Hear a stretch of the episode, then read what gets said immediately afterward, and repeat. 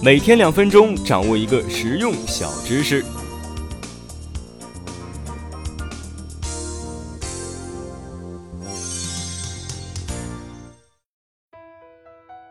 如果你做过基金或者股票投资的话呢，你有没有这样的状况？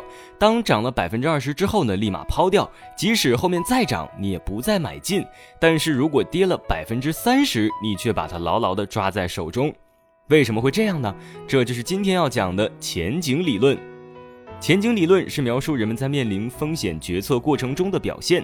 他发现人们在面对得失时的风险偏好行为不一致，在损失的时候呢，人们变得风险追求，比如股票下跌却紧紧握在手中，甚至还买进；而另一方面呢，在得到的时候，人们就变得风险规避，比如股票涨了立即卖出，见好就收。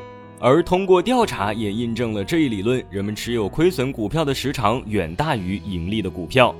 举个例子，现在呢，你有两种选择：A 得到一万元，B 百分之七十的概率得到两万元，百分之三十什么也得不到。你会选择哪一个呢？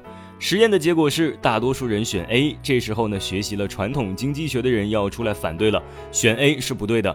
因为 B 的期望值是两万乘以百分之七十，也就是一万四，远大于一万，所以理性的话呢，应该选择 B。通过这个实验啊，可以看出，大多数人在面对收益时呢，往往厌恶风险，喜欢见好就收，落袋为安，害怕失去已有的收获。人们倾向于选择一个更加确定的选项，相较于风险，人们甚至更加厌恶不确实性。但是，当面临两种损失的时候呢，这时候啊又会激起他的冒险精神。比如你面临下面两个选择：A，你将亏损一万元；B，你有百分之七十的概率亏损两万元，百分之三十的概率不亏钱。那么这时候呢，你会选择哪个呢？多数人啊会选择 B。在确定的损失面前，多数人会喜欢赌一把。用一句话来说，就是两害相权取其轻。但是传统经济学认为呢，B 的风险更大。如果人是理性的，应该选择 A。